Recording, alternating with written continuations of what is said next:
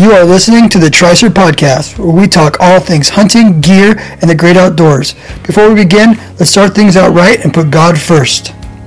Lord Jesus, I thank you for Tricer, and I ask that you can use this podcast as a way to bring joy to all of our listeners. We lay Tricer and this podcast at your feet.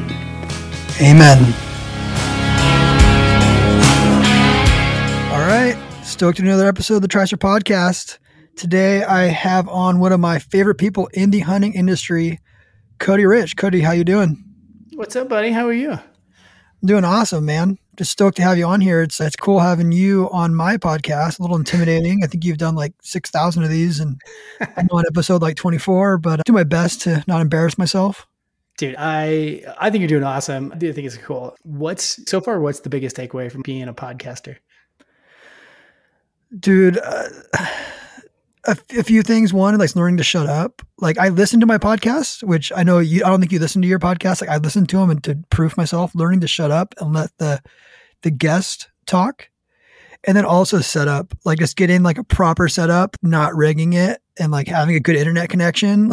Like there's money. If you could just do a solid solid hour and not have like a bunch of dropped calls and that kind of stuff and delay, like it's just so much easier. It's like anything, right? Crap in, crap out yeah, yeah, yeah. Quality into it, it's good. Well, it's funny because we were um, talking about your new studio, which is super baller, and I was talking about when you're creating content, it's so nice to have it just set up. Like you have it dialed, it's so much easier. And I think like the podcast is the same way. Like you're just you're dialed. Like everything's ready to go. You know how it works. And not to be so meta, because we are going to talk about this in the podcast, but it's it's very, very similar to hunting, right? Like when you have a pretty dialed setup of your gear, like mm-hmm. hunting becomes easier, right? It's like all of these things. I'm one of those people who like get stuff ready on Sunday. I want to know all my meetings, know all mm-hmm. these things. And I feel like those people go into the week and Mondays are much easier because you're like, you just have thought about things a little bit easier or a little bit more. And so you go into the week and you're like, you're, you're, you're dialed. I'm not saying like you're always completely dialed, but like you have this idea what's going to happen. And like similar to the podcast, right? It's like when you go in and you're like, you have the good setup and you're not going to drop calls, you're not going to have all these issues. Like it just makes life so much easier. It makes it fun. Yeah, hundred percent. Like I came in here because we were actually doing product videos last night, so this whole podcast studio was tore apart, so they can film film in here and do pictures. And I came in here last night until 10 o'clock and reset everything up for this. The camera was set up. The lights are to the right tone. Like it's all done. So I'm not in here messing with it because and I'm to plug things in because there's nothing worse than getting in here and there's not a battery in the camera or it's just getting it dialed. So yeah, I think preparation.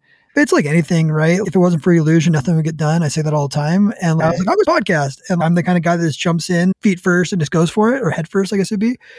And uh, so I just jumped into it and just started doing a podcast. And then I haven't missed a week yet. It's been 24 weeks of podcasts and they're incrementally getting better and better. So it's just fun. It's like anything. It's I, I enjoy building things. I enjoy entrepreneurship, and this podcast, even though it's a part of Tricer, is still like entrepreneurial because I'm just learning a new aspect of the industry, learning a new. I'm getting relationships. I think that's the biggest takeaway for me too on it. Is it's not so much like putting the content out there to people, which is awesome. It's the relationships I'm getting with people I'm talking to right? And they're coming on. I'm talking to them, and we're having like a campfire.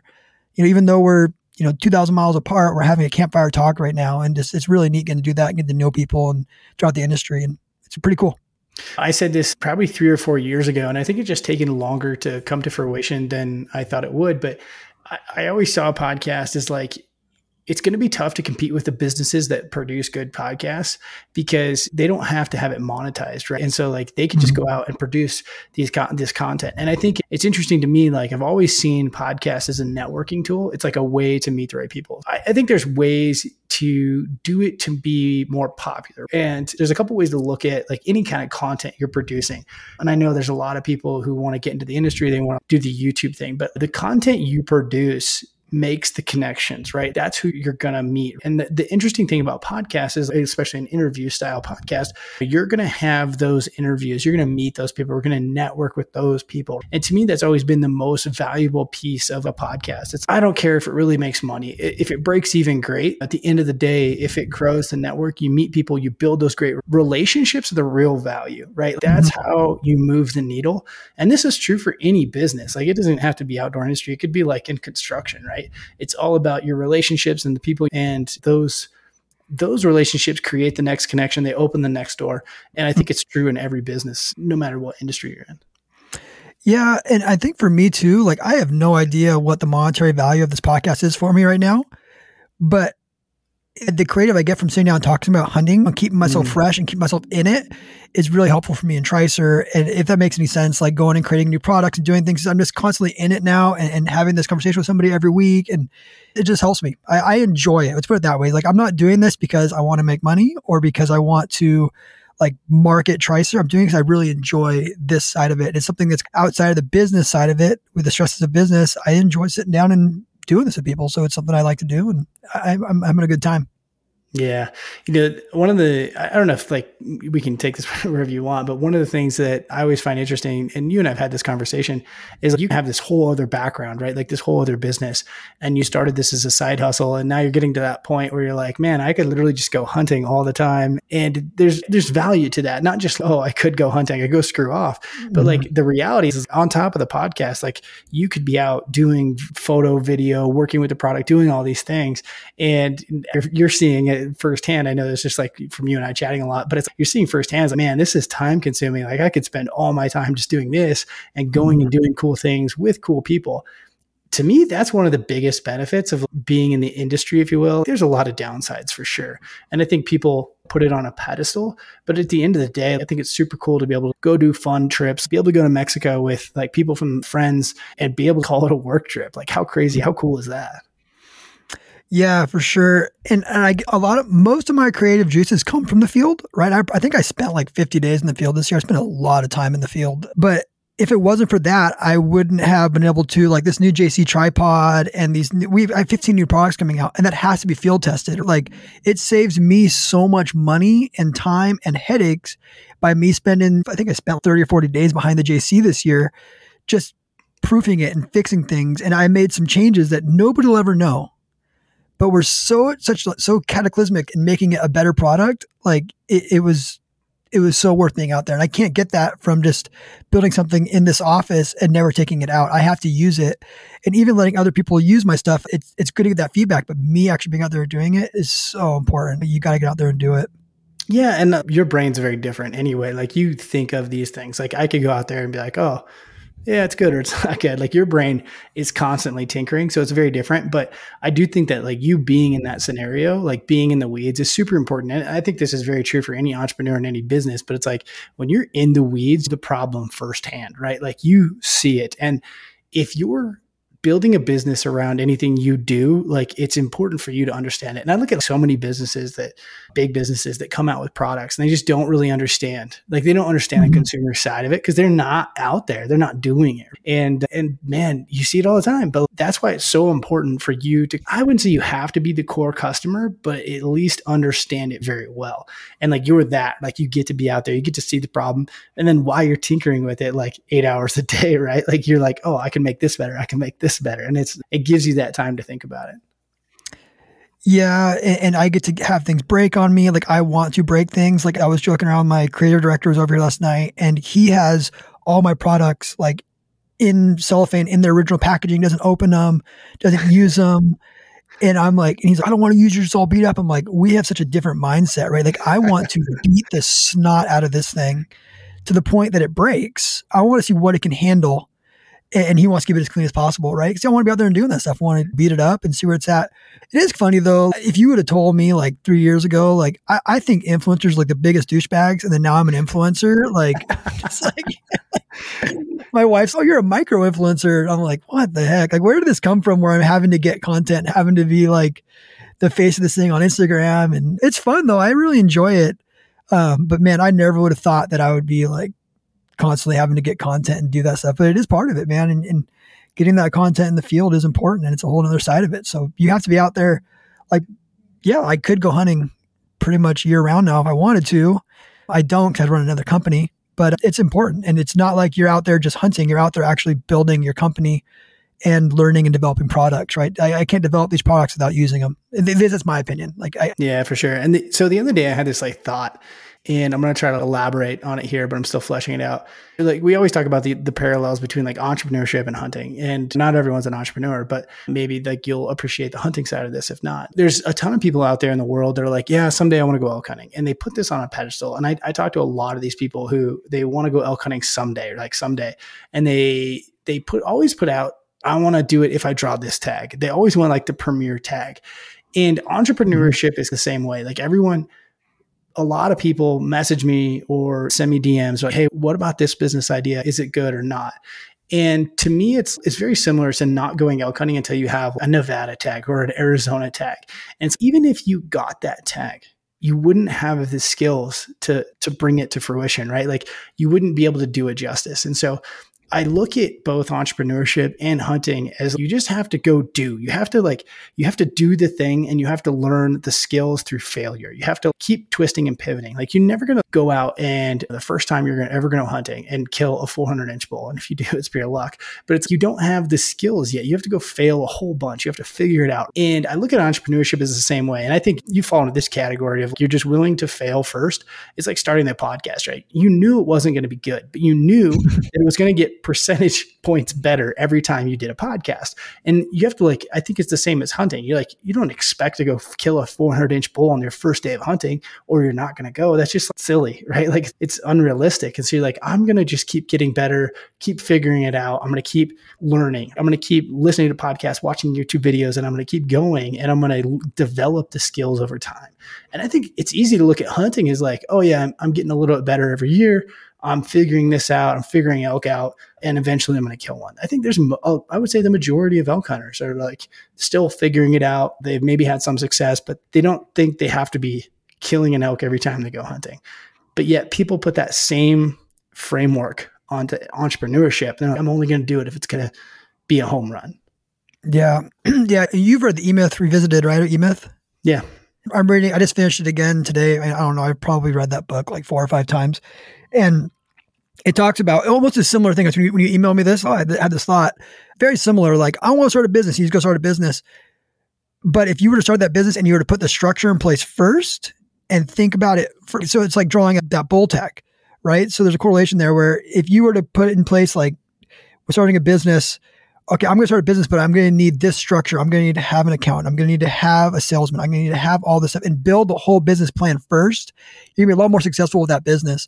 Where with that same thing with that, that strip tag for mule deer or that unit one tag in Arizona, if you wait 20 years to elk hunting, just because you're going to this, going to unit one doesn't mean you're going to kill a 400 inch bull right? You need to put the the stuff in place before you get there, so you can kill that 400 inch bull because things just slow down. Uh, I, I, thought I had Robert Clark on. You're, you're friends with Robert, and we talked about that. How things just the more time you spend in the field, hunting just slows down for you, and it gets simpler and easier. It's not as complex. You're not as worried, not as stressed out. You just figure it out. You learn the animals. You learn what they're doing.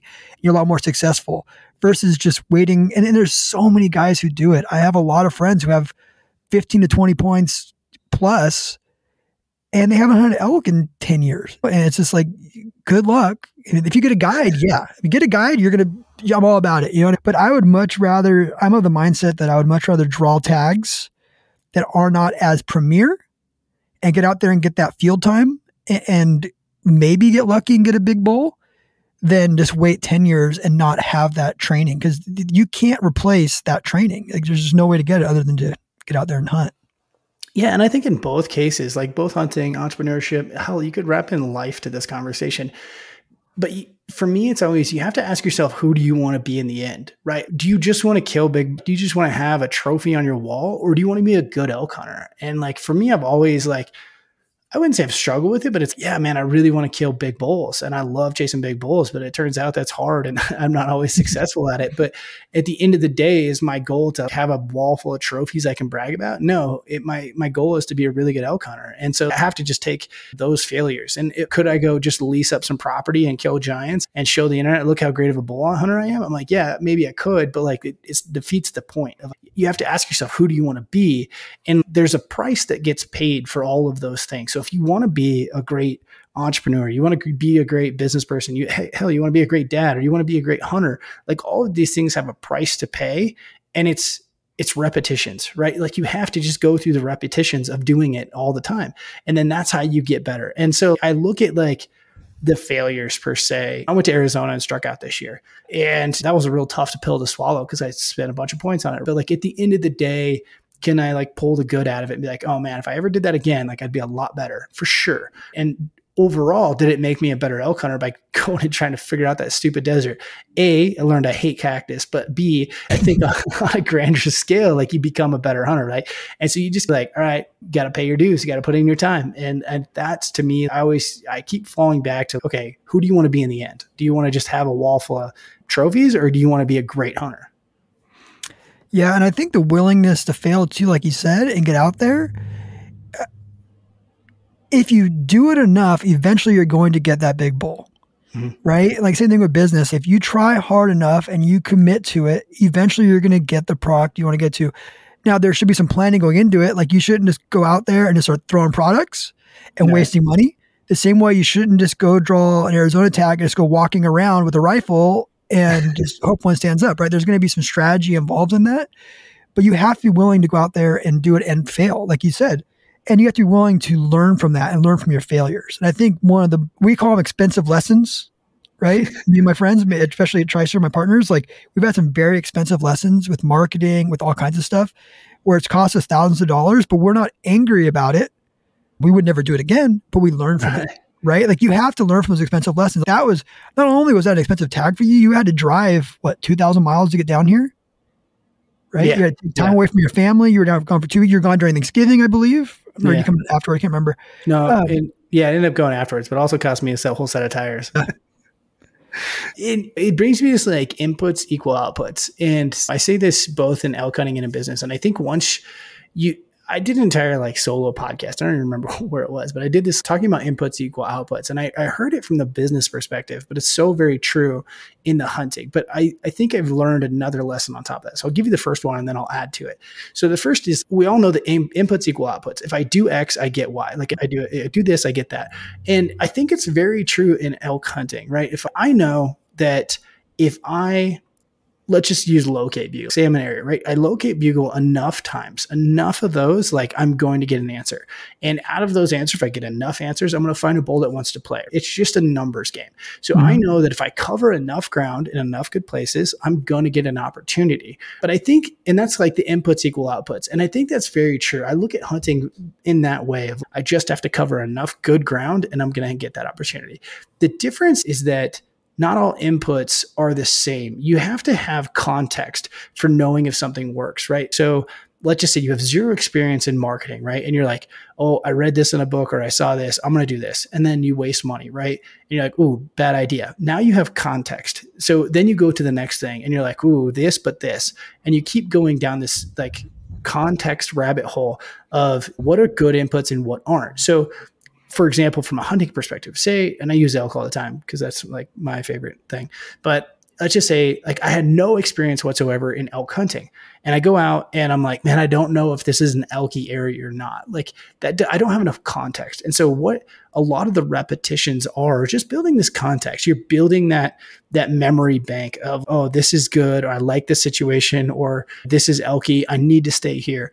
And that's what people I don't want to say fail to realize is that it just takes a lot of those inputs, being in the right place at the right time. Like it takes looking at a lot of country. Take deer, for example. I don't have any experience. And if I went down there, I'd be like, I don't know if this is good or not. But the more mm-hmm. years you put in at looking at deer, looking for deer, you're like, I got this gut feeling. That gut feeling is your intuition. Like you've seen this enough times that this is good or not. You have context. Is that enough of those good setups, those good glassing points are going to equal you finding it. And so that's how like I I think about it a lot both in business and in hunting is like inputs equal outputs, but you have to build up enough repetition to gain the context for what is a good input and what's not.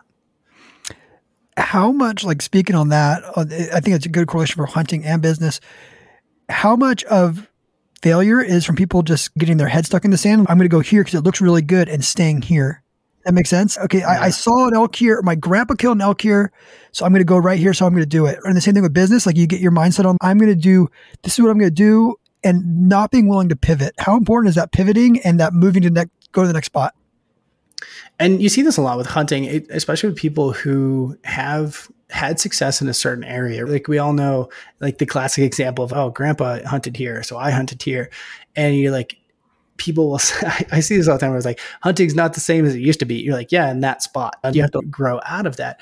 And I think it's easy to get stuck in these, here's what's worked. And I think as humans, we tend to gravitate to, to what's worked for us in the past, which is not always the case for the future. And so once you break out of that shell, it's easier to recognize. So mm-hmm. for me going to Arizona, like I, d- I just don't have any context of what was good the year before. And so for me, I'm constantly bouncing. And in a way, maybe in a bad way, like I'm not putting in right like I also see people bounce around too much. Mm-hmm. You know, they're not giving it enough. This, I love how there's so many parallels between business. It's maybe you ran uh, a few Facebook ads, like, oh, Facebook ads suck, they don't work. it's like, well, you ran it for a week. Do you really? Is that the answer? And same with hunting. Like I could walk down in Arizona is a great example because like you could sit there for days and not see anything, but it's a great area. And so you could go glass for an evening, not see anything. Is there any elk there? maybe not. I don't know. And so like you have to give something enough effort. And that depends on the area. And that's the hard part. But I do see both sides of this. So there's not there's it's not black and white. There are people who will go and hunt the same place over and say the hunting's not what it used to be.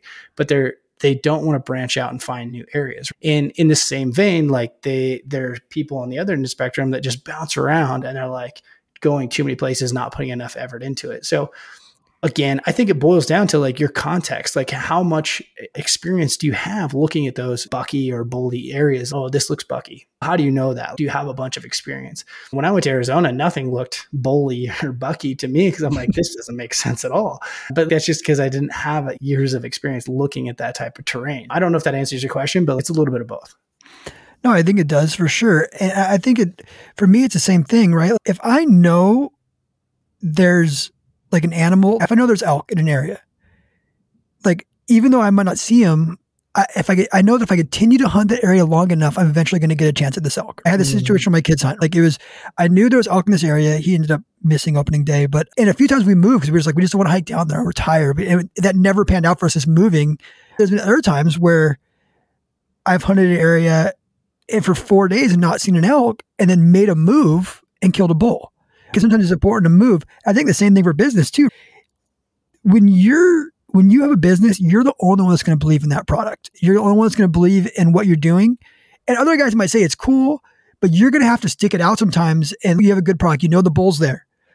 But you're going to have, even though people think you're crazy, you got to stick it out and keep doing it and keep fighting and fighting and fighting because eventually it's going to take off because you know, you believe in it and it's your vision and your dream.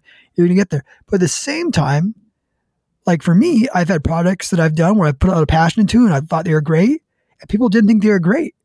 So I had to be willing to pivot and make so something. How do you know when to fold them, dude? I, I think I've gotten. You have to have thick skin.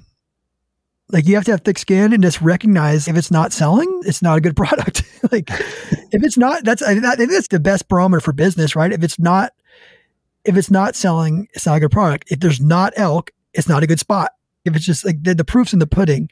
I think if with me, if I have a product where I have to just constantly be training people to use it and I'm constantly having issues with it, it's just like it's probably a thing I need to fold on and go on. Like, I thought it was great, but it's maybe it's not. If I have to constantly tell people why it's great, it, it's not worth it. But if people tell me it's great and it sells itself, then it's a great product, right? And right. same thing goes for hunting. If I have to like tell myself like, oh, my grandpa killed one here 20 years ago, but I haven't seen one. It's, I shouldn't be there doing it. I got to move on and be willing to fold them and go find a new spot. And yeah, you know, it's successful.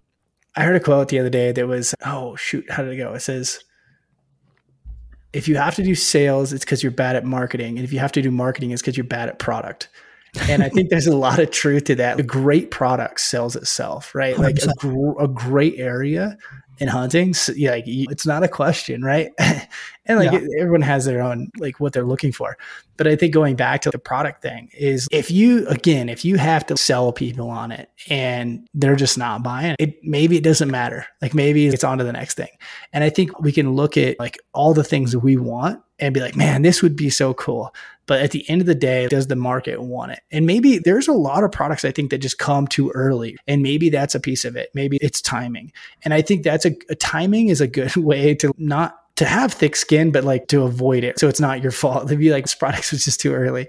And, and a lot of times it's you can sit here and try to tell people about the product. And sometimes they'll be like, oh yeah, that's a great idea. But the litmus test is if they take their wallet out. Do they actually mm-hmm. buy it? And people can tell you, like, oh, that's such a great idea. But at the end of the day, if they don't pay for it, like, there's your answer. And I think you've seen this because you've had products that are rocket ships, right? When something is like, oh, I get it now. This is what it looks like when people mm-hmm. want your thing, when it's a great product. And I think you have to just, be able to kill your babies until you find that thing, right? You have to just say, okay, uh, until I find that rocket ship, like this one's done, on to the next one. Yeah, I'm a very like change oriented person. Like change doesn't scare me. I love change, but change is one of the scariest things for I would say 95% of people. Right? Like I love change. I love new systems. I love figuring things out. So I'm not a I'm, a guy that's not afraid to bounce and change things up and figure it out too as well. And I think you can't be afraid of change, right? With products and with business, like you can't be afraid of that's not working. Let's not throw good money at a bad product. Let's just kill the bad product and continue to go. All my products are good, by the way, but you guys don't know what you're talking about. If you don't like it, it's your fault. Right? That's the mindset you have to be careful for because it's like you put when you put time into something, it could hurt when people don't like something, and you're like, yeah. no, you're wrong. And it's like the consumer's never wrong. At the end of the day, right? how, do you, how do you, not take it personally? Oh, I take it personally. No, I've gotten like, how really do you get good. over it? Uh, I text you what I was going to say to the person all the time. it's like today I text you, right? Like yeah. this is like this is me being really nice. Like I sometimes I just can't help myself and I'll just come at somebody. But I think dude, because dude, th- these keyboard warriors are they're hard. It's hard because I don't think people understand like when I'm creating all these products, I'm putting my heart and soul into them.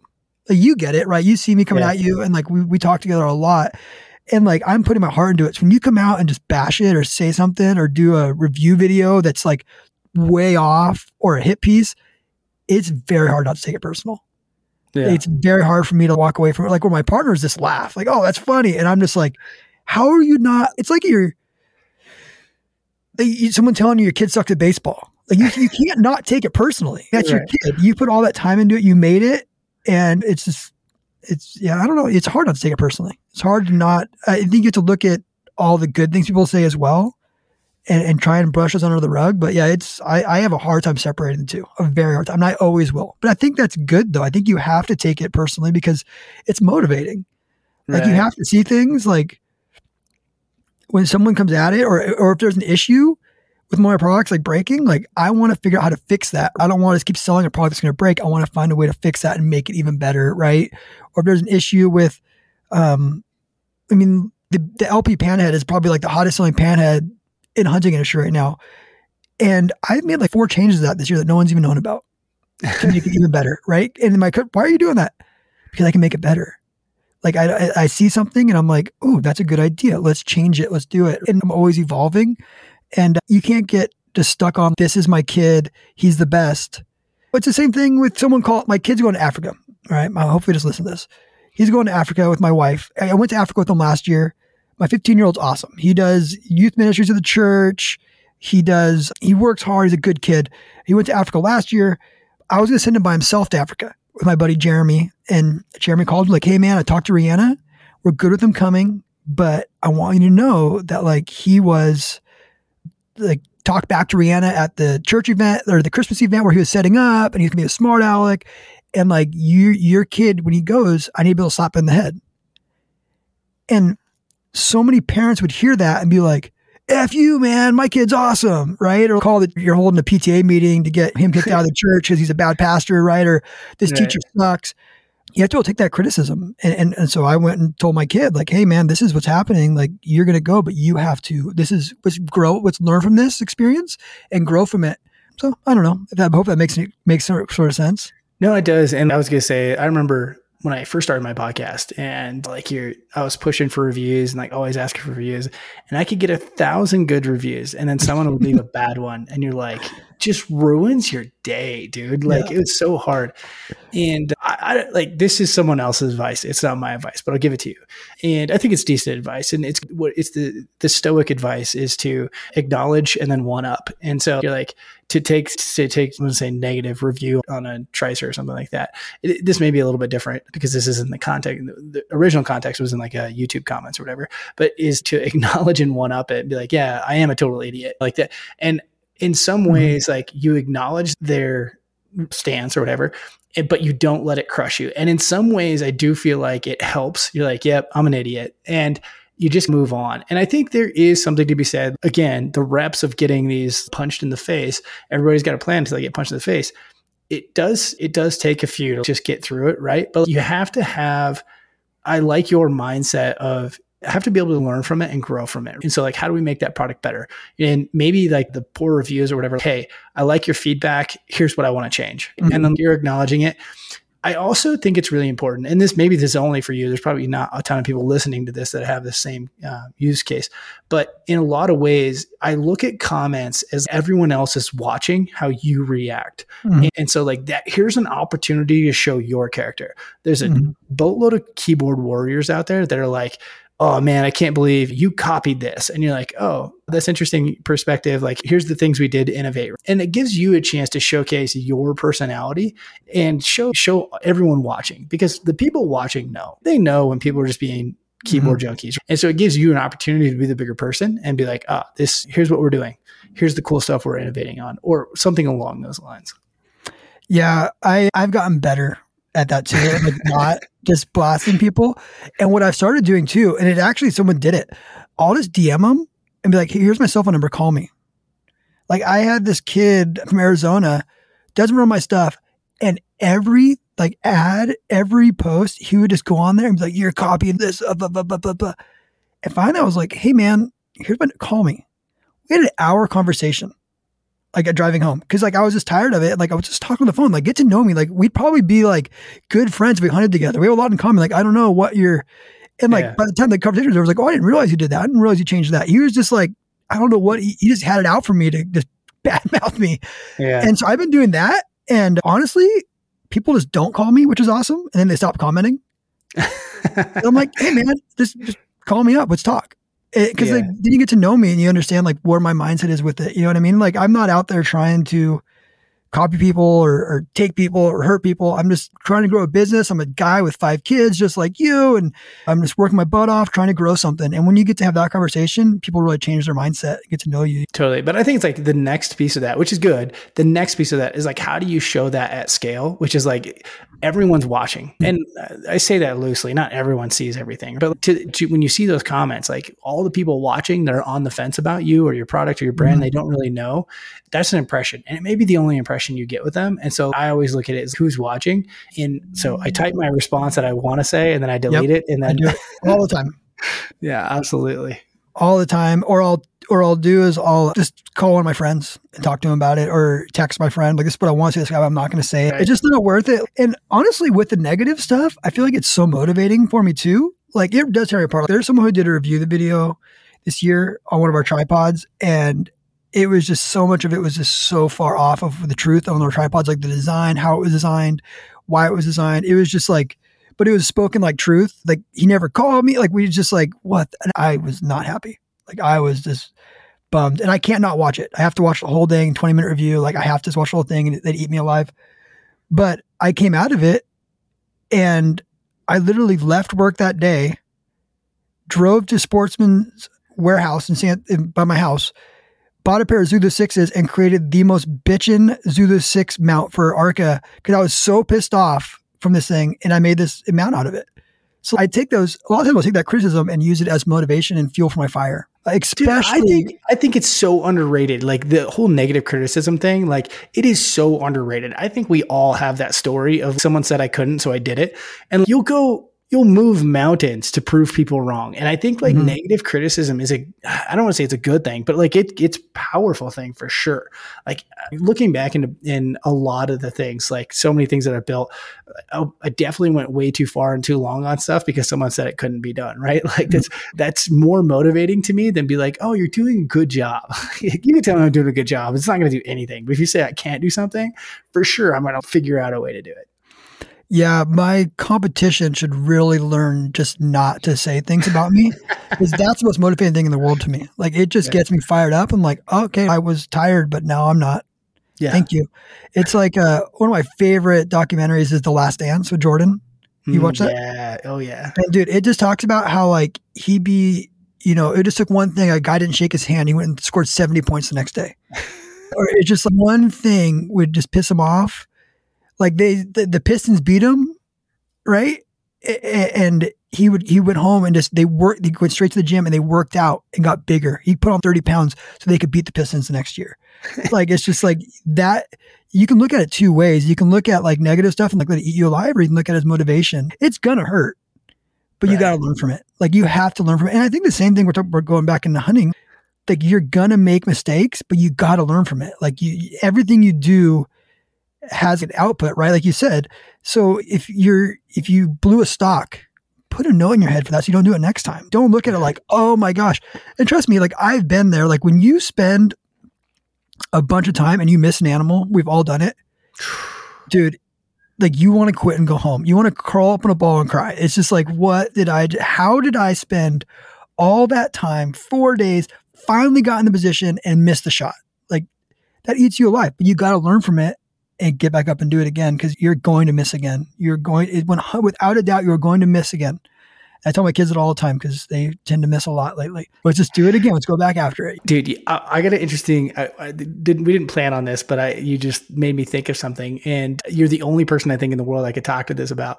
But I've had this like concept, and it's through watching Supercross in the mental game, the mental side of Supercross, and ta thinking about hunting. And there's so much to to be said for like the confidence, right? The mind game, and Yeah. like you go into a hunt and you just feel like an absolute killer. There's something super powerful about that. If you go in and I don't care if it's as simple as man, my bow is doing something funny the day before the hunt.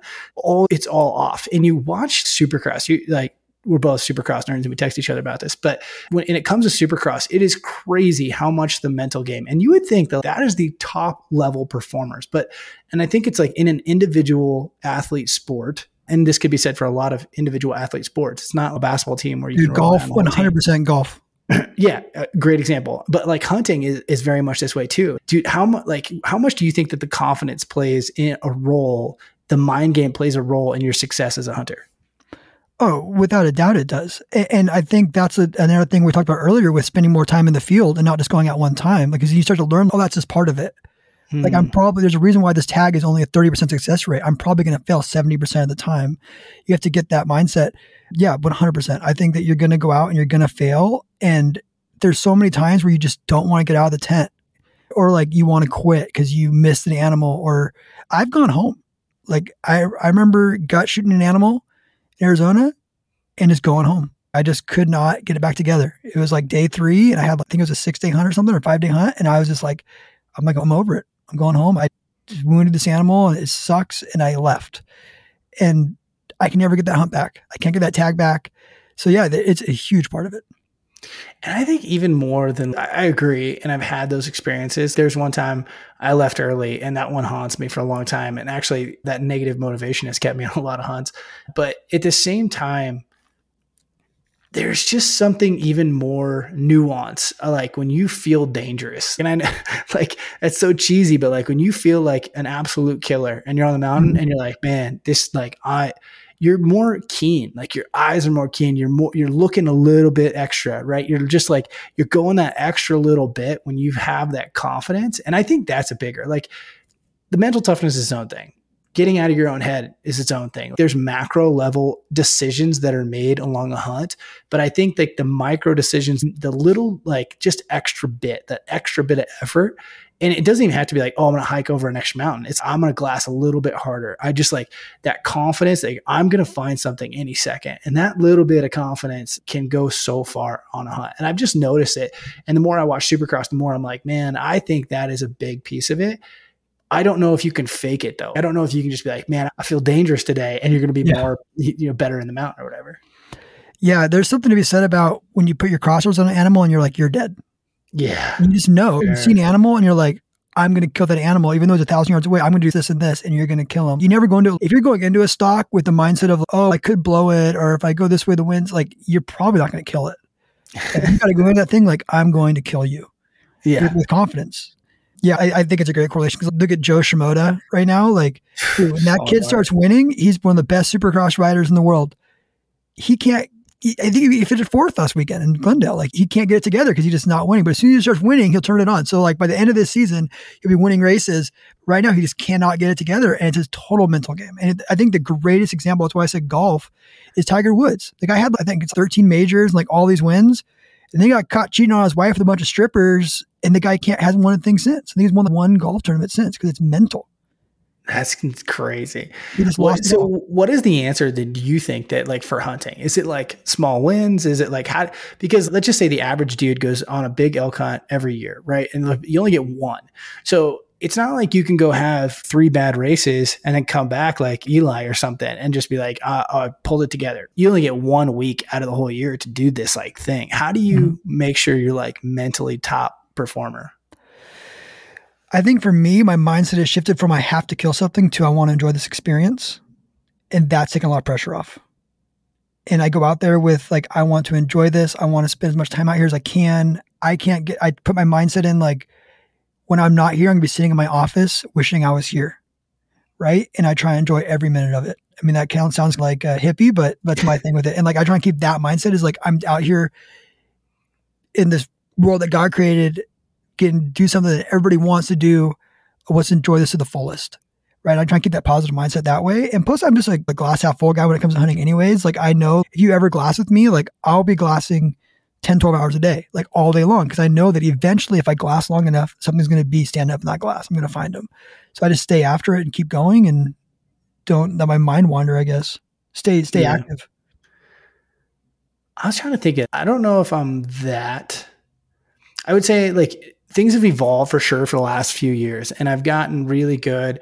I used to want to force things. I think there's, man, it's such a good balance, but it's like I used to want to just try harder. And I thought if you just tried harder and covered more ground, like mm-hmm. inputs equal outputs, right? Like you're gonna, you're gonna get the thing.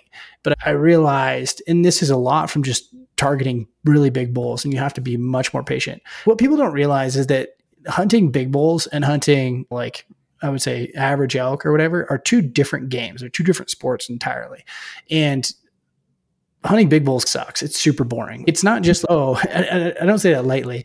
Like it's super boring. It's not like you just go and you get to hunt every single elk, right? It's, it's a very different game, but it t- has taught me a lot and there's a lot to be pulled from it, like in the patient side of it, like being way more patient and just like slowing things down. Mm-hmm. I think when I first started to, to give people background, like I grew up hunting Roosevelts and then I got into the calling game and I was like doing the calling competitions when I was super young.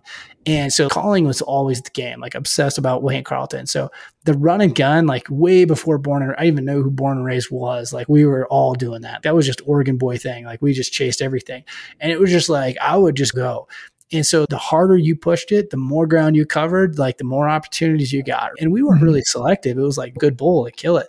And and that was just mentality. And so when I transitioned, say to Montana and trying to start hunting bigger bulls and being more selective, it was like, oh man, you really got to slow down. But the inner me was like, I just wanted to outwork everyone. That was like, mm-hmm. oh, just keep going, cover ground.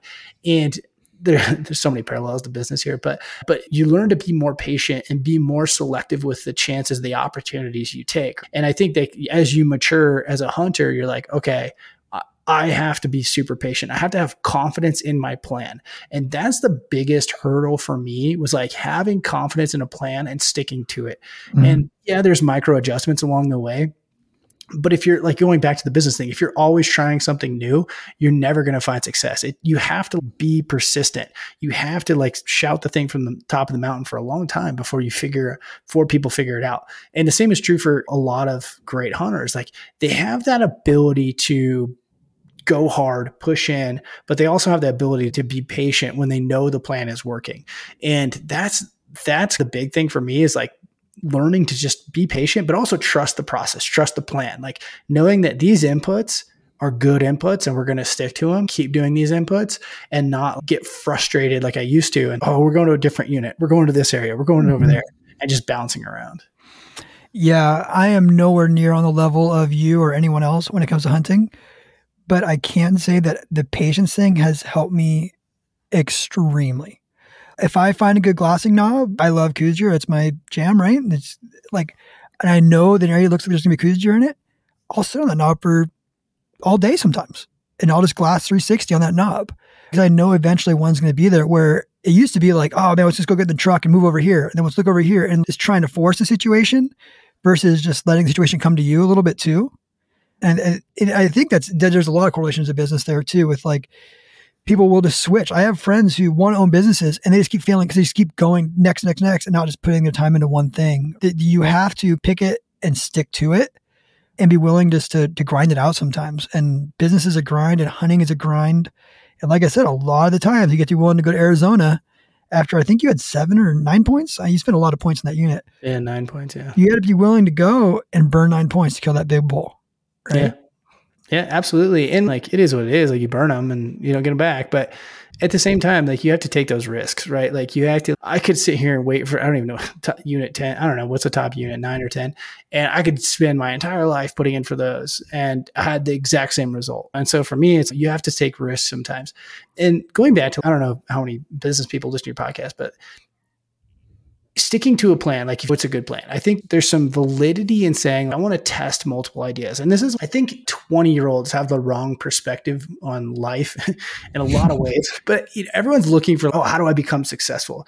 If I was starting over, I would spend, let's just say, I would spend my 20s dabbling in new stuff, right? I would try a lot of things and I would get a lot of those at reps, right? At bats. And I tell this pe- people about, oh, you need a ton of at bats to build that perspective. And, and the same is true for like life in general. Like you should get a lot of at bats references, right? Like you need that context. And then when you see something that works, you have that built up gut intuition. Oh, this has potential. And then you stick to the plan, right? You stick to that thing longer than you think. And every friggin' business book in the world will tell you that it's going to take way longer than you think. There's no overnight success. And, and Drew, Drew could tell you, like, yeah, you're on a rocket ship, but at the same time, it's probably taking you longer than you think. And actually, I wouldn't say that. Like, how many years before the rocket ship took off? It took a long time. yeah, five years of pushing this thing to finally get it to where it is. And yeah, and we're still figuring it out and still growing and trying to get. We're nowhere near where we're going to be, right? Like, I could right. just. I was talking like we've had all of our success with literally like four products. And I could probably stop making products now and just be done and just be like, oh, that's going to be a cool income for the rest of my life or however long the life of the TriStar is. But I don't want to do that. I want to continue to grow and bring more products in and grow that thing. And from there, because I know since day one, since conception, right? I did a video of when I first came got the first tripod in Arizona in 2017. I knew what this company could be. And this company is way bigger than it is right now. And I know where I want to go. I don't want to go too much into where I want to go on the podcast, but I know the markets I want to go into within the tripod space and the hunting space that are outside of what we're doing right now. Like I am like when I tell people like I'm just getting started, like literally I'm just getting started. Like it's just a snowball. It takes time to keep going and going and keep growing it. And I, I think that's super important to understand. Like for people listening, like most people will make more in a year of their 40s than they did all through their 30s. And so the, the context is it's not linear. So let's just say Drew has this business for 15 years, it's been five. You'll probably make more in your 14th year than the one through 13 or one through 12 in some capacities. Like it just gets bigger and bigger. And I look at the not the accomplishments like look at okay if i want to succeed it's not that i have to make a bunch of money in my 20s i need to develop the skills and at bats to be mm-hmm. able to see the right things in my 30s then in my 30s i want to focus on those things and learn and get really good at it like become the best in the world like we'll say drew's the best at designing tripods in the world. Like that's what he needs to be really great at. And then you know the I would say all the spoils come. And so I think about that too, is like maybe from the hunting perspective, is like, yeah, I man, I've spent 20 years learning and learning. And actually I'm coming into a bunch of really good tags now. And it's it's cool because it's okay, now I got the skills, I got the time, I got like now it's I'm gonna be dangerous. And I, like maybe I'm not, maybe I'm unsuccessful. But I look at it in that perspective of man, it takes so much longer than you think, but it's worth it. For sure, dude. That's good business stuff. Let's go into the hunting side because you keep talking about killing elk. And I think everyone knows you're a big elk killer. I would call you a big elk killer. You would be if you were to put a list out there of guys who kill big elk. Cody Rich is on that list. I don't know. I don't know about that. When, That's- when did that's you kill? When did you statement. kill your first bull? Oh, How old were you? Hmm, how old was I? 19? 18 or 19? You were that old when you killed your first bull. Oh, no, I, I, I was 12 technically when I killed my first bull. Sorry, first Okay. one with the bow was 19. Okay, you killed your first bull when you're 12. So you, you do come up learning from grandpa and dad and Oh, yeah. getting the skills. Yeah. Yeah, yeah. Funny enough, my dad was big time elk hunter, loved elk hunting, and he actually. So we weren't allowed to go elk hunting until we were nine. Like that. So fourth grade was like the first year I could go elk hunting, and so like we I deer hunted since I was probably three. We go deer hunting around the house, but elk camp those were traditional rifle elk camps. Like it was five hours away, so you drove to elk camp. So I I got to go elk camp when I was nine, and actually the very first day I ever went elk hunting. I got to follow dad and we go out and the first morning, like I follow dad and we just get into a herd elk. Actually, I spotted him and elk bus or whatever. And we, dad shot a spike and he shot the spike. And anyway, I got to pack the, well, I, packed the head over two downfall and that was about as far as I got. But yeah, that was like my first foray into elk hunting and was like super hooked. And then I think the entire trip after that, I got stuck with grandpa, like sitting on knobs and stuff. But yeah, my grandpa was a big elk hunter. All of his friends, dad was a big elk hunter. So yeah, in the blood. In the blood. So you kill your first bull. I want to understand the origins of Cody Rich, the guy who has a whole elk series, an elk podcast outside of the Rich Outdoors podcast. You you almost didn't even consider the elk you killed with the rifle until you killed your first with your bow. Why is that? Right. There's okay, so there's a whole bunch of backstory. So my very first elk, so that I'm at nine. By 12, like I was super into archery. Like I did 4-H, all that. All my cousins. So I had a bunch of older cousins. They were big into elk hunting and they started archery elk hunting. And my archery coach, if you will, was like my dad's buddy. They worked at the mill together and he owned a bow shop. So like we'd literally go to the bow shop and they'd drink beer and I'd shoot bows for hours. And so when I say archery coach, it was a little less professional than that. But but he was a solid elk killer too. They killed a lot of elk. Anyway, and so when I went on my first elk hunt, I ended up my uncle's with me and the spike runs by and I shoot the spike and it drops. I would almost say yeah, I would just say pure luck. This is a full run elk. This is your 12 year old elk? Yeah, I was 12 years old. Like my, my uncle and I are sitting like back to back against this tree, and this elk comes running by. Like I remember hearing the ground shake. I don't even remember putting the gun up to my eye. It's like I remember shooting, and this elk tumbles, and my uncle's holy crap. And uh, so like we dropped this elk. Long story short, like some guys came in, so we went down and we bumped this elk. He was like right there where I shot him, and they're like, oh crap, we gotta wait. And we're like down in this reprod now, and uh, and we like start blood trailing a little bit. We bumped the elk again, but he only went 20 yards. I was like, oh, we should wait. And all of a sudden we hear gunshots going off. And so like my uncle just throws me on the ground because it's like right there. And like start yelling and we walk over there. It was like maybe 50 or 60 yards away. And and like these guys are already skinning the elk. So long story short, I didn't even get to keep my first elk. Someone screwed us out of it. Long story short. So technically my first elk wasn't until 19. But like right after that, I started bow hunting. And um, so I never really rifle hunted again until probably mid 20s. Uh, so became like a diehard archery guy and uh, started archery elk hunting. So it sounds like you grew up in the traditional elk camp, which I would consider like traditional elk camp is like if it has antlers, kill it. Right. Yeah. Like, I, I went to Oregon and hunted, and there was a lot of camps like this where it's like they were just shooting spikes. Right. So how did you transition into now chasing big bulls? Like your first bull at 19, were you like, I'm only going to shoot six by six bulls, or how did this? How does this evolve until you've become this guy who kills big bulls? You target big bulls. How did that evolve? What did that look like for you? That process. That's interesting. No one's ever asked me that. So my dad would roll in his grave because my dad actually he killed 16 bulls and never killed a six by six. Shot spikes and I think he had a couple raghorns. Anyway, I don't know. I don't know where I got the audacity to be like, yeah, I'm a big bull hunter, but like maybe it was just watching too much TV or Primos or Wayne Carlton or whatever.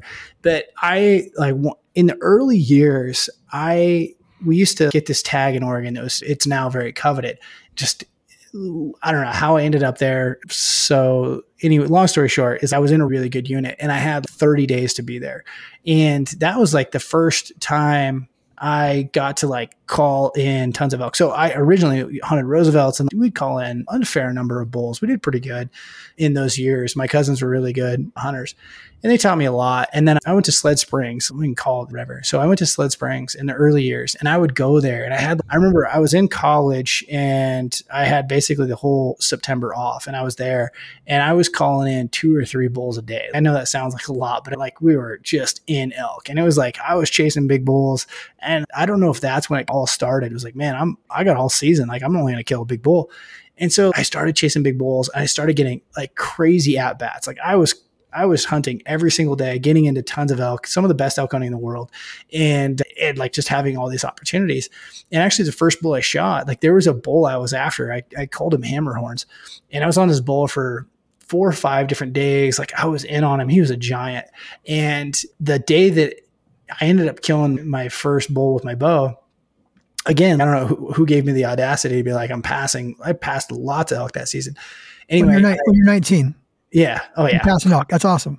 And but I was calling in elk for other people. Like we were killing elk, and so guys were like, "I'll be like, oh, let's go hunting." And I knew some guys up there, and so we'd killed a number of elk that season anyway, this uh, I finally got this bull. He was away from his cows. I called him in, and it was one of those deals. It was weird because I saw him coming, and he was like at 45. I was like, all he's got to do is go around that tree, and he goes through this patch. It was one of those deals where I didn't look at his horns after that. So like I had like the timing was like basically he goes behind trees, and a five point steps out. I never even looked at the horns, and I dropped this five point, and I'm like just elated. Like I just killed this bull I've been after for five days, and throw the binos, and I'm like, wait a minute, that's not the right bull. Just mm-hmm classic, whatever. And I was still stoked, great opportunity, whatever. But those first few years, I was up there almost every single year and helping other people chase elk. And so I just got a ton of uh, reps, got a ton of at bats, learned so much about calling elk, chasing big bulls. And from there, it just escalated. And I wasn't even, I was into big bulls, but my perspective changed. I remember I came to Montana and I know some buddies. I was just hung out with these guys about a week ago, and I remember coming to Montana. And, and, to me, then like a 300 was a big bull. And like I start hanging out with these Montana guys, and they're like, "Oh, this little 350," and I'm like, "Are you crazy?" And I remember like them talking to them about these bulls being like 360, 370. I was like, "That's just unheard of."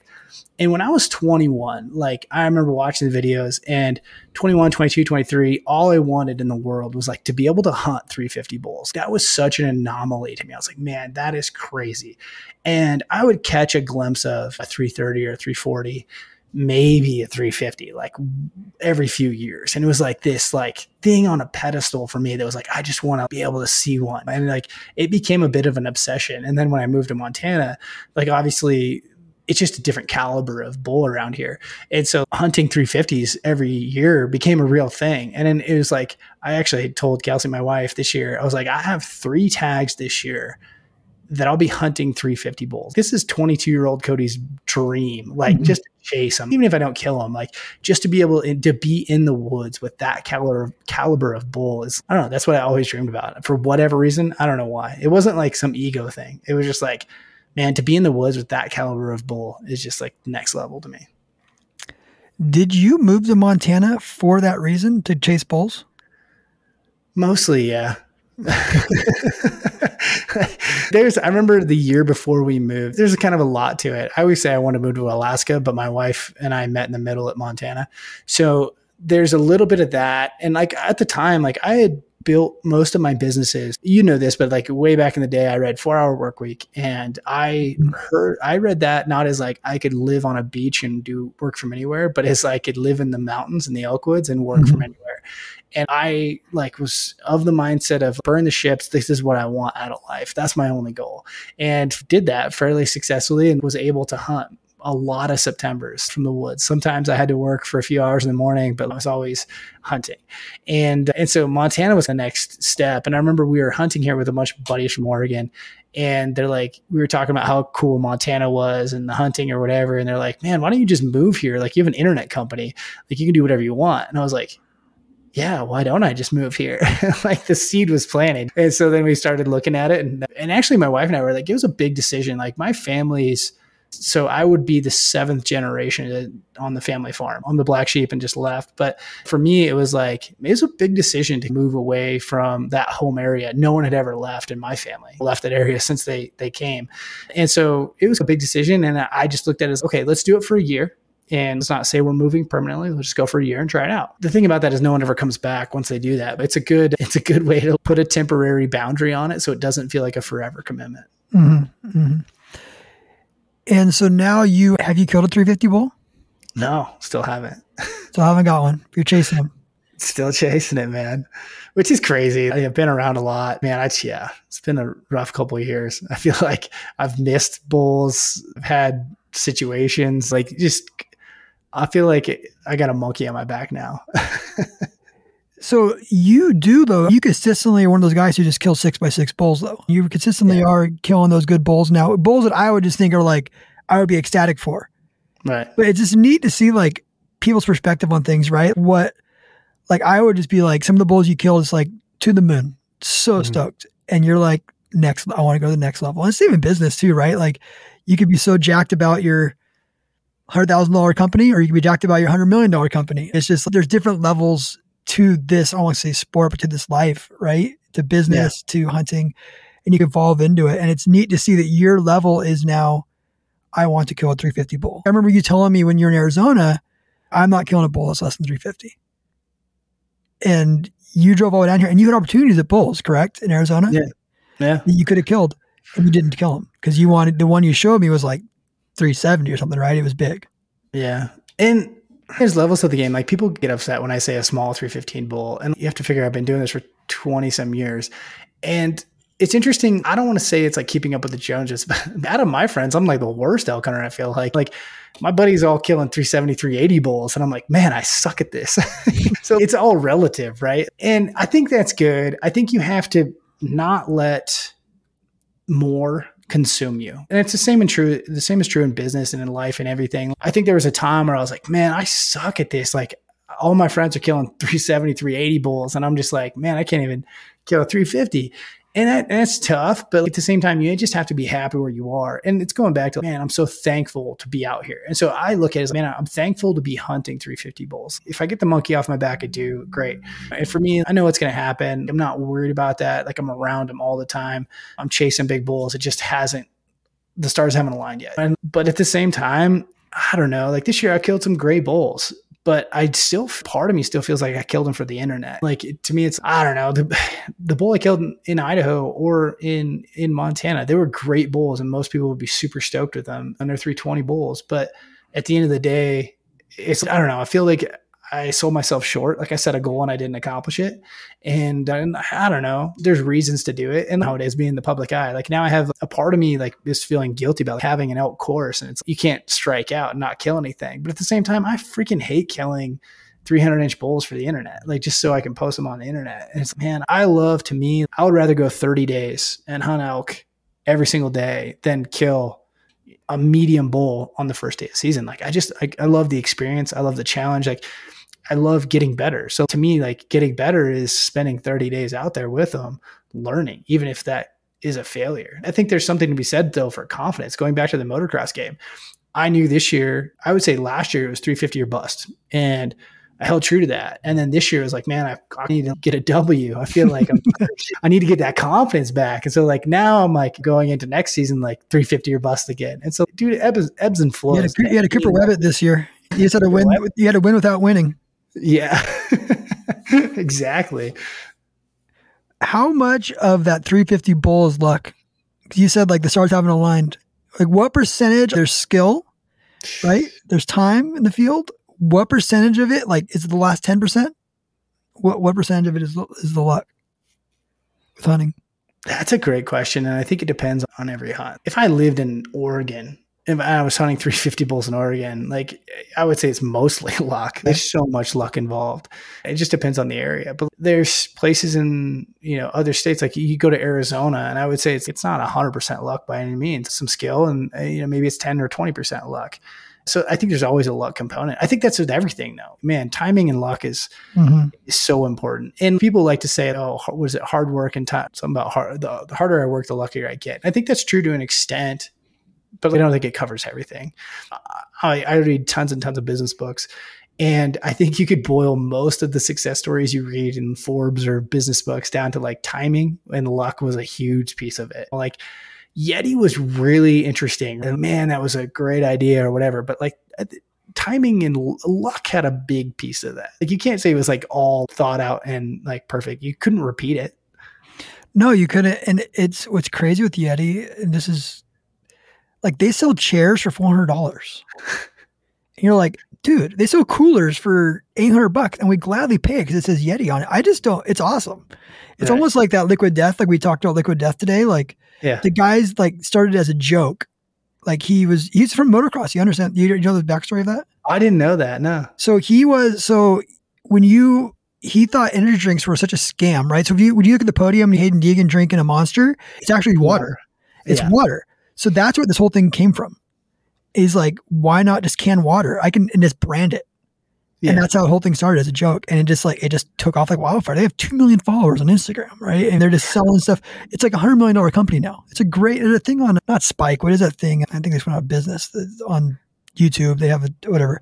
I'll send it to you. There's a great story on it on YouTube, like their whole origin story, where they came from. But it was a lot. It was just luck. Sometimes it just happens, man. But a lot of luck is created too, right? Like you got to put yourself in the right place and be willing to fail, right? right? So if you're not out there chasing bulls, like he's not going out behind that tree. If you go totally. home, if you go back to the tent, like you have to be there to create that luck. But there is an aspect to it. You do hear about the dude on his side by side in Colorado every couple of years. He just shoots a 230 inch buck he was going out elk hunting and he, a deer stood up and he shot it. So sometimes you get lucky. Yeah. And I don't think it's to me like killing one 350 isn't that's just maybe that's all luck. Maybe it's not. I don't know. But like killing a 350 bull every single year, I have buddies that can produce 350 bulls almost every single year. And you're like, that's definitely not luck. Yeah, that's insane. That's nuts. But if you can produce a, I got a buddy who's averaging probably I have to do math again. I know he's averaging over a 375. That's like, crazy. All time. So age nuts. class on that bull is seven years old? Probably older.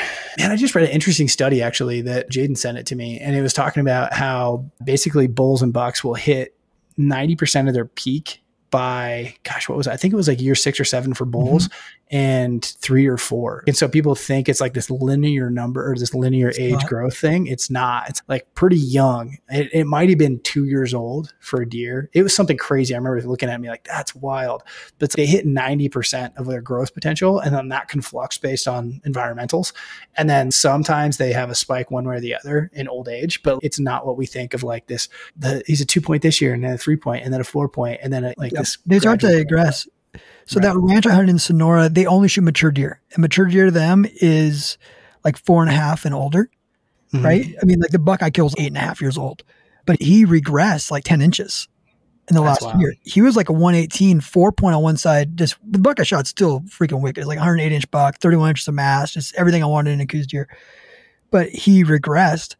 And Mm-hmm. that's the thing is like there's just like this perfect point where he just blows up and it's like they say it's four and a half to five and a half six and a half is like when they really just get giant right then and you can see it in them too but you know what they're going to be at two and a half right at right. three and a half you can kind of right. see what they're going to be you can see them because they're a little stringy and they, but the antlers are there and like oh this buck will be this in a couple of years but yeah, there is a peak to it. So like you bull could just they start going down. They can't, which is wild. And then like with bulls, it's interesting because you can have a good water year and it can flux 10 or 15 inches, oh, no yeah. problem. Oh, yeah. So, and then it's interesting because like this year in Arizona, everyone's, oh, what a year to have it. What a year to have it. The weather, the water, all this.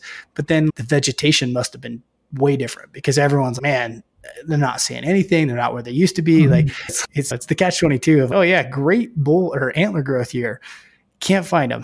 There's just too much, too much feed everywhere. Too much water, too much stuff.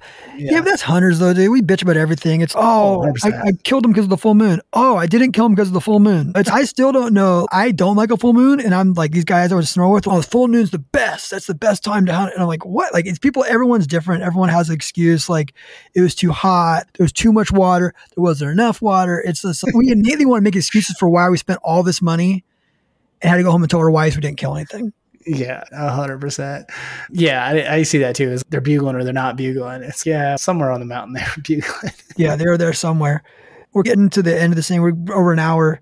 I like to wrap up with like a hunting story. Just give me a good hunting story, campfire, give me a bitch hunting story, and then we'll send this thing off. What kind of hunting story you want, man? What's the lesson we want to? Whatever you want to give me. Give me your favorite hunting story. Give me the one you like to tell, the good story. Man, I'm trying to think of a good one. You should have warned me. Could tell, I already told half of them my first elk story. Oh, okay, I got one. Oh, this is actually good. So this year I drew an Idaho rifle tag, and it was special to me because it was the unit that I first hunted out of state. It was my first out of state hunt, and my first six point. So fast or flashback. What year is that? I know there was like a 15 year gap. So 2008, I started hunting out of state and I went to Idaho and I went to this unit. I didn't know anything about the unit, drove through it once. And this is like even pre me e scouting, I think. I like, I, I remember ordering the maps and like getting the maps or whatever, but pretty fresh. And I went there and I hunted super hard. I chased some great goals. Long story short, I get on this bull and it is a absolute storm. It's raining sideways, and I'm, I'm chasing this bull. And I just can't catch up. He's a herd bull. He's got a herd, and I'm like always running into the spikes, and I'm trying to keep up, and it's just absolutely downpour. And this bull steps out, and I go to use my rangefinder, and I got nothing. It's just it's not even yep. turning on. And I was like, no. And I was like, thinking about taking the shot, but I'm like, I just don't know. I didn't know how far it was. And I let him walk out of my life and I, I like they shut up and we're gone. And I was so heartbroken. One of those times I almost quit. I literally drove back to camp and my tent has got like four inches of water in it and my air mattress like the air mattress thing is like floating all my gear is soaked i'm just like oh my gosh like it's over this is it i'm done and i remember thinking like i'm gonna go just I'm gonna go to town, get some new rain gear, get a new rangefinder because I my rain gear was garbage. So I went to Bi-Mart and I got new rain gear and I got a new rangefinder and had a burger and the sun came out and I was like, all right, like I got to give it one more shot. So I go back and everything's um, yeah hanging up in the trees. I'm gonna go for an evening hunt. And that evening, I go on a hunt, I go back in there and I'm listening, nothing. And I'm like walking down the road. And I didn't like where I left these elk was quite a ways away.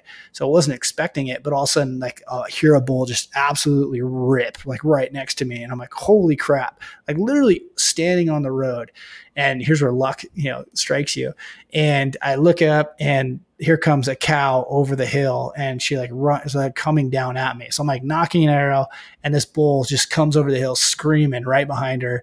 And he like turns and he screams. I range him and I shoot and uh, smoke him. And he like runs over the hill and I'm like, holy crap, that just that just happened. And like all that work, I almost left. I was so close, dude, to like just driving home. And I didn't. And I shot that bull long story, I go back in there and I pack this bull out. It was it rained all night. It was absolutely miserable. And I have this picture, this old picture of me like in the brush with this like big six by six bull, and that was my first six by six. So fast forward this year, and I drew the tag again, and I was pretty stoked to go back to the same area like 15 years later, and had the rifle tag, and the rifle tag's are hard to draw. And the unit's definitely gone downhill, but I was like, still had high hopes. So I go back in there and this time I e-scout it and I had to actually figure out where I was because I hunted this unit a number of years and I had some pins or whatever. And it, long story short, I e-scout the crap out of it and I go back in there. And this year it was fun. It was really cool. There was a lot of people. Like it was a, definitely a rifle tag, and I didn't factor in all the deer hunters because I showed up a little bit earlier than I should have. So there's all these deer hunters and there's all these cow hunters and all this stuff. But long story short, I go in there and had a good hunt and hunted hard. I had an opportunity at like 330 bull and screwed it up just last minute, like just middle of the day. I walk into this bull and he's bedded there. Anyway, ended up shooting a good bull and in the snow. It was super cool. It meant a lot to me. It was funny because like when I did kill this bull, it was that day I like the, the, mountain was empty. There was no one. And like for the last week, it'd been just packed. And so like it snows. The day before I shot this bull, I didn't see an elk. I covered 13 miles, didn't see a single elk. And I, and I was like starting to second guess myself. So when this bull steps out, I ended up shooting him or whatever. And I was stoked about it. It was a cool hunt. It was super cool to relive that. Mm-hmm. Oh man, this is like the where it all started, like way back in the day before I knew anything. And I was hunting right over there. And it wasn't that far from where I killed the two bulls, but 15 years apart. So that was super cool. And I was by myself, but I met some really cool dudes, old timers on that hunt. And there's this one old timer, he'd always swing by my camp and at BS and going back to having old school traditional elk camp like with my dad and whatnot. Mm-hmm most of the time I'm hunting by myself these days, and so I, I didn't have that. But I had this old timer. He would always swing by my camp, and man, just one day he swing by, and I think we BS for three hours. And so it was cool, like hear old stories. And the guy had been there for hundred years, all these stories. So it was super cool. It was fun. That's awesome, dude.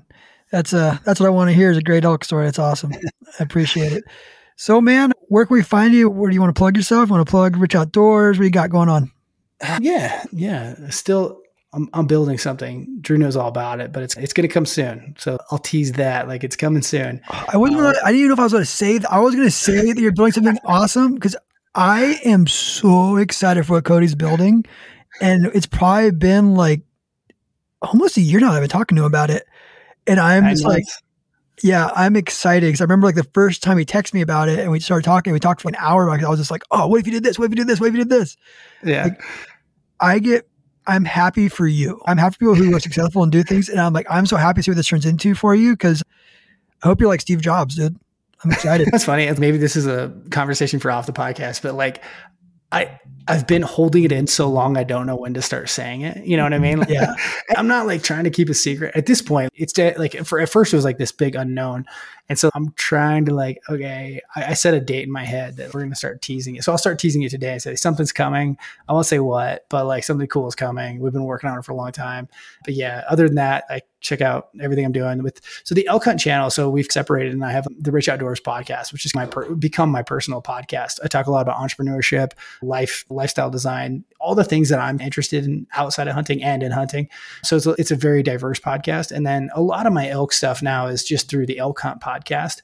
And I have I brought on a partner with that just because I'm so busy doing the other thing. So Zach Bohay's helping me out with that. And so we're we're really trying to grow that thing. And Zach wants to take that full time. So I have someone that to pick up my slack when I'm screwing off so much. But so yeah, to check out the Rich Outdoors or and or the Hunt podcast. That's awesome, dude. Let's let's do it again. Kill that 350 sure, bull. Come tell me the story about it. Yeah, eventually. It'll be weird when it happens. yeah, you get to kill 400. Yeah. Right, thanks, bro. Thank you for listening to the Tricer podcast. Do us a favor and like and subscribe on whatever platform you're listening on.